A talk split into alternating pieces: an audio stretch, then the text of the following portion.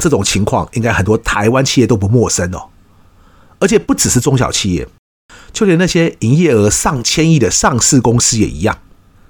但是你现在这种被碾压的状况，其实很多时候都是不必要的，因为万一你还是相信自己只要遇到比自己大上好几倍的对手，你就只能趴下去，那学谈判其实也没什么意义了。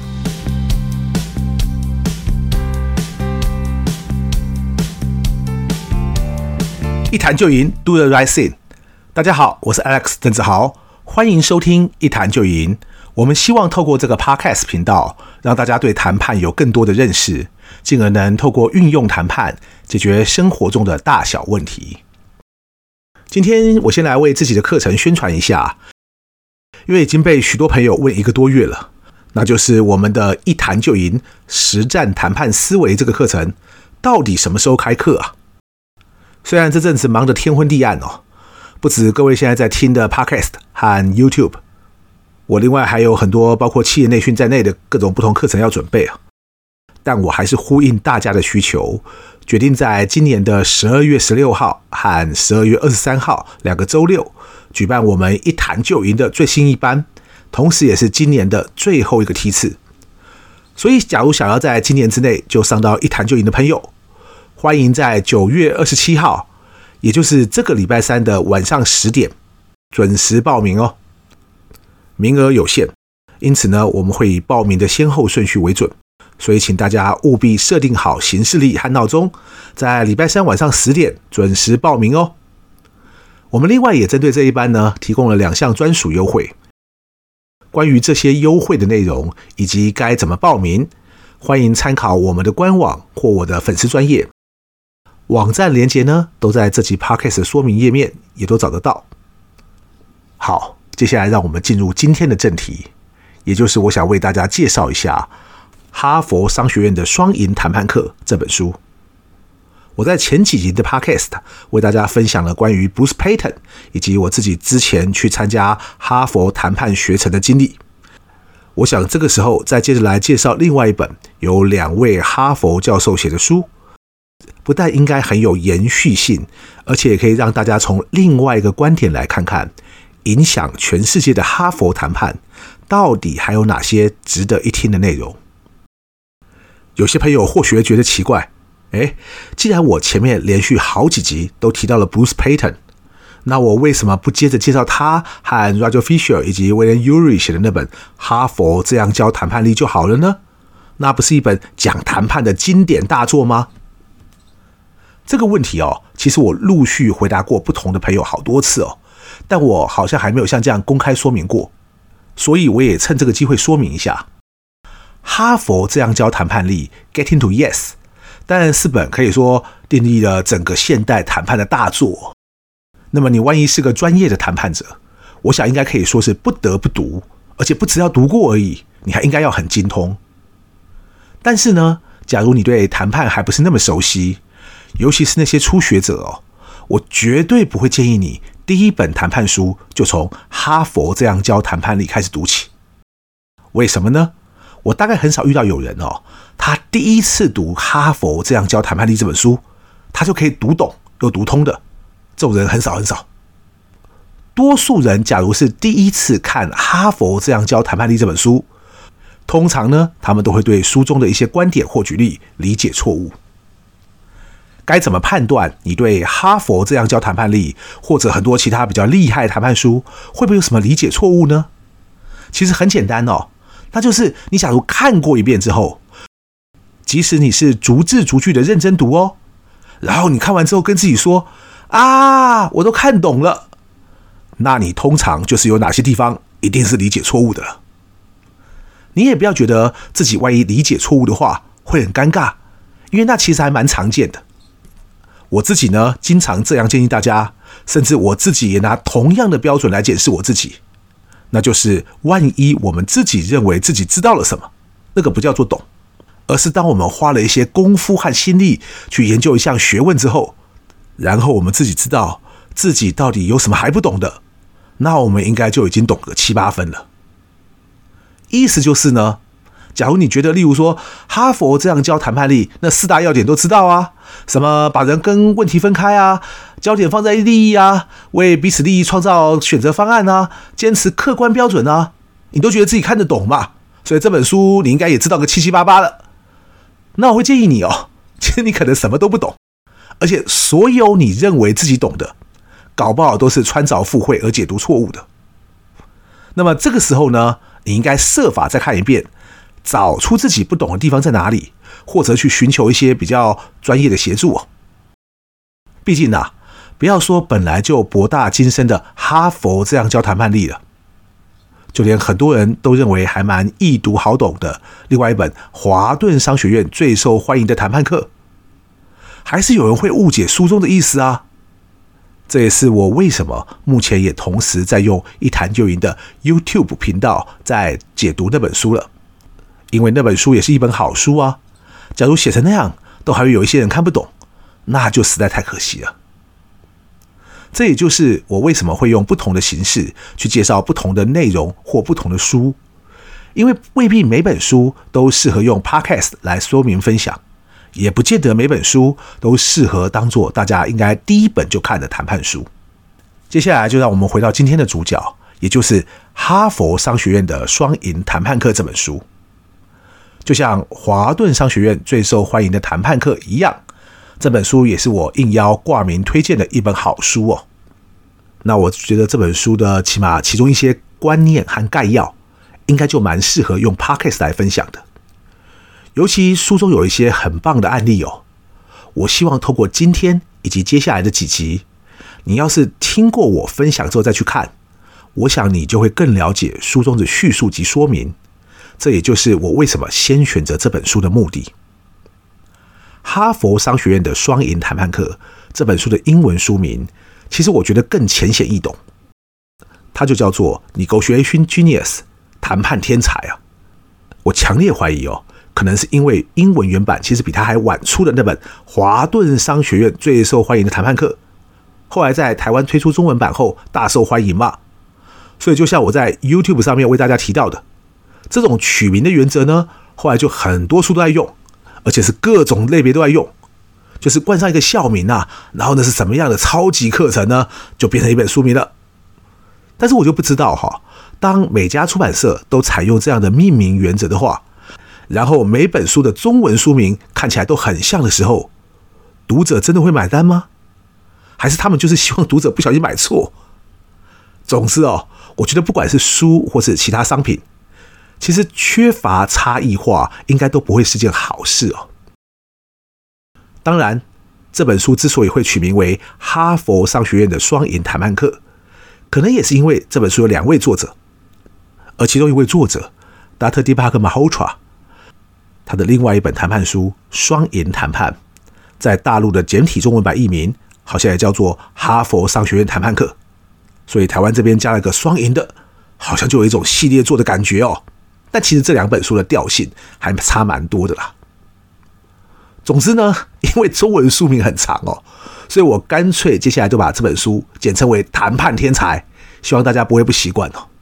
《谈判天才》这本书呢，是由两位哈佛商学院的教授合著的，其中一位呢，就是刚刚才提到的 Dr. Deepak mhotra。很多人应该听过他的另外一本畅销书，叫做《我搬走你的乳酪》。他后来还有另外一本他自己独立写的谈判书，就是我们刚刚提到的《双赢谈判》。这本书的书名也很妙，因为英文原名呢叫做《Negotiating the Impossible》，听起来很像 Mission Impossible，对不对？所以万一翻译成“不可能的谈判”，不是更好吗？《双赢谈判》这本书啊，假如你要我说的话，是一本很棒的谈判书啊。那本书啊。举了很多包括历史事件在内的实例，只要是任何一个其他作者这样写的话，通常会无聊到让人看了就睡着吧。但达特马霍特拉真的很会写哦，显然他不是当教授很厉害而已，他的写作功力真的是一流。大家有机会可以自己看看《双赢谈判》那本书呢，可能比市面上九成以上的谈判书都还好看。可是你知道后来怎么样吗？就是那本书的中文版在台湾才出了几年呐，结果现在就已经绝版了，真的好可惜啊！一本那么好的谈判书，居然在我们台湾卖到绝版，但其他一些阿里不达谈判书却还一直在出，我真不懂为什么啊！我也不怕得罪人哦，你去看看二零一九年以来出的那些谈判书，微博一起大堆，其中起码有十本以上啊，而且国内国外的都有，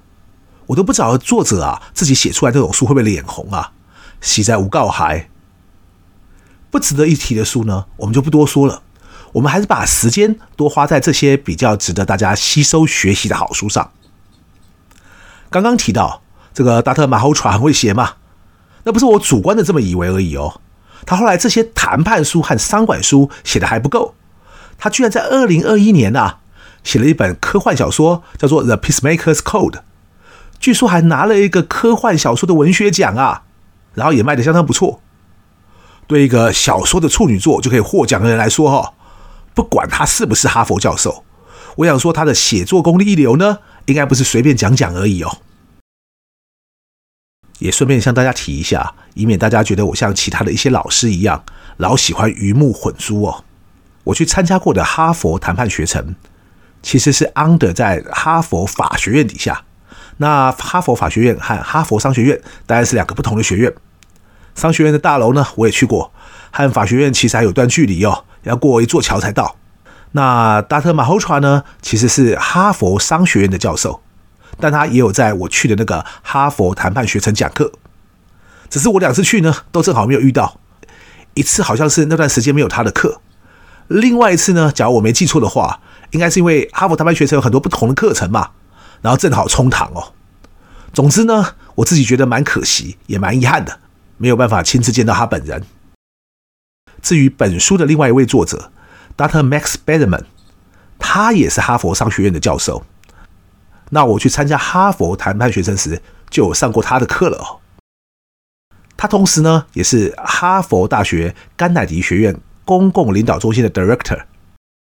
大家只要觉得这个单位听起来有些熟悉的话，最近才宣布要和郭台铭搭档竞选的赖佩霞，他在哈佛进修的其中一个学程呢。就是在这个哈佛大学甘乃迪学院哦。那 Dr. Bederman 的著作相当多哦，据说他自己写的，还与别人合著的，加起来有二十本之多哦。假如你知道，像我们之前提到的 Bruce Payton，这么多年来也只写过两本书，你就会知道，要写二十本书也真的很不容易哦。就拿我们今天提的《谈判天才》这本书来说，虽然他们没有去标明哪些章节到底是谁写的。但我相信，关于道德困境那一整章，应该就是 Dr. Bederman 的大作，因为道德困境啊、利益冲突啊，这些就是他的专长领域。这本书的正式中文书名叫做《哈佛商学院的双赢谈判课》，但有趣的是哦，不管主标或是副标，因为原名呢，其实没有“双赢 ”（win-win） 这个字。我自己也在各种不同的场合反复告诉大家。其实你要去检验一个人到底懂不懂谈判，不管这个人写几本书啊，也不管这个人声称自己去了多少有名的企业授课都一样，你去看看他对于“双赢”这两个字是怎么解读的，你就可以知道他是真懂还是假懂。举例来说，这两位教授啊，应该没有人会说他们不懂谈判了吧？他们书中也有提到“双赢”这两个字啊，但他们是怎么说的呢？每个人都在喊双赢呐，但假如你就是遇上了一些对手，要不就是根本没有善意，也就是根本不想和你谈，又或者他们没有得到授权，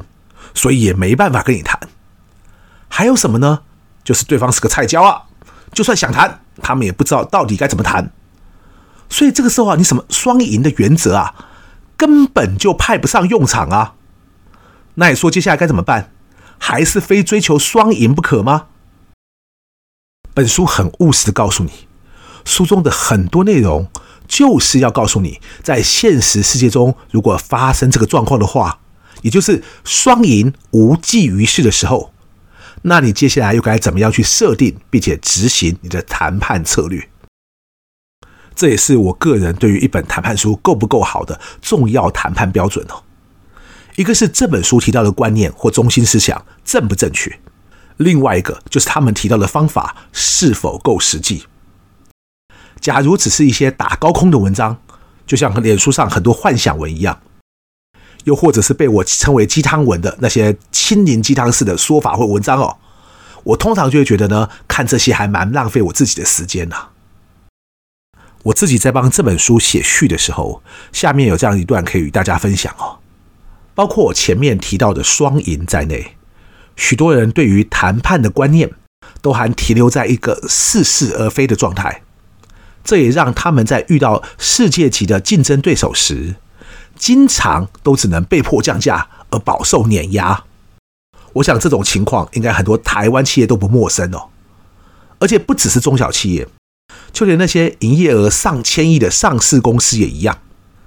但是你现在这种被碾压的状况，其实很多时候都是不必要的，因为万一你还是相信自己只要遇到比自己大上好几倍的对手，你就只能趴下去，那学谈判其实也没什么意义了。到底为什么那么多人找我来学谈判呢？大家有机会的话，哈，可以去看看我到底做过些什么，而且不要只看我做过这个公司有多有名呢，去猜猜看我当时面对过的对手到底是哪些世界级的公司，然后看看我如何面对大我几十倍甚至上百倍的对手，那个才是大家该学的东西。所以，当我跟你说学谈判会有用，我不是空口说白话而已哦。我甚至可以很直截了当跟你说，尤其是商务谈判的话，到底学谈判要做什么？很简单呐，就是让你不会每次都只有趴下去无力抵抗的份。我们的公司可能比对方小，但我们的谈判能力却可能比对方还强啊。这不是只有我自己这样说而已哦。刚刚和大家提到这本书的英文书名呢，叫做《谈判天才》嘛。书里面就告诉你，天才啊，通常是天生才能和后天努力的组合。但很多人会说，即使你再努力，你都不可能会变成像 Michael Jordan 或者爱因斯坦一样厉害。那作者也会说，对啊，但幸好我们现在不是要去打篮球，也不是要去研究高等的物理，我们现在要学的是谈判，而谈判呐、每个人几乎都有成为谈判天才的原料。这个原料是什么呢？就是你愿不愿意改变自己的信念，以及你有没有改变自己原先想法的能力。只要你做得到这两点，你就一定学得会。而透过包括这本书所提到的各种方法与架构，你就能一步一步的成为一个谈判天才。感谢大家今天的收听。假如想要知道更多成为谈判天才的方法，欢迎继续收听下一集哦。我是 Alex，我们下次见。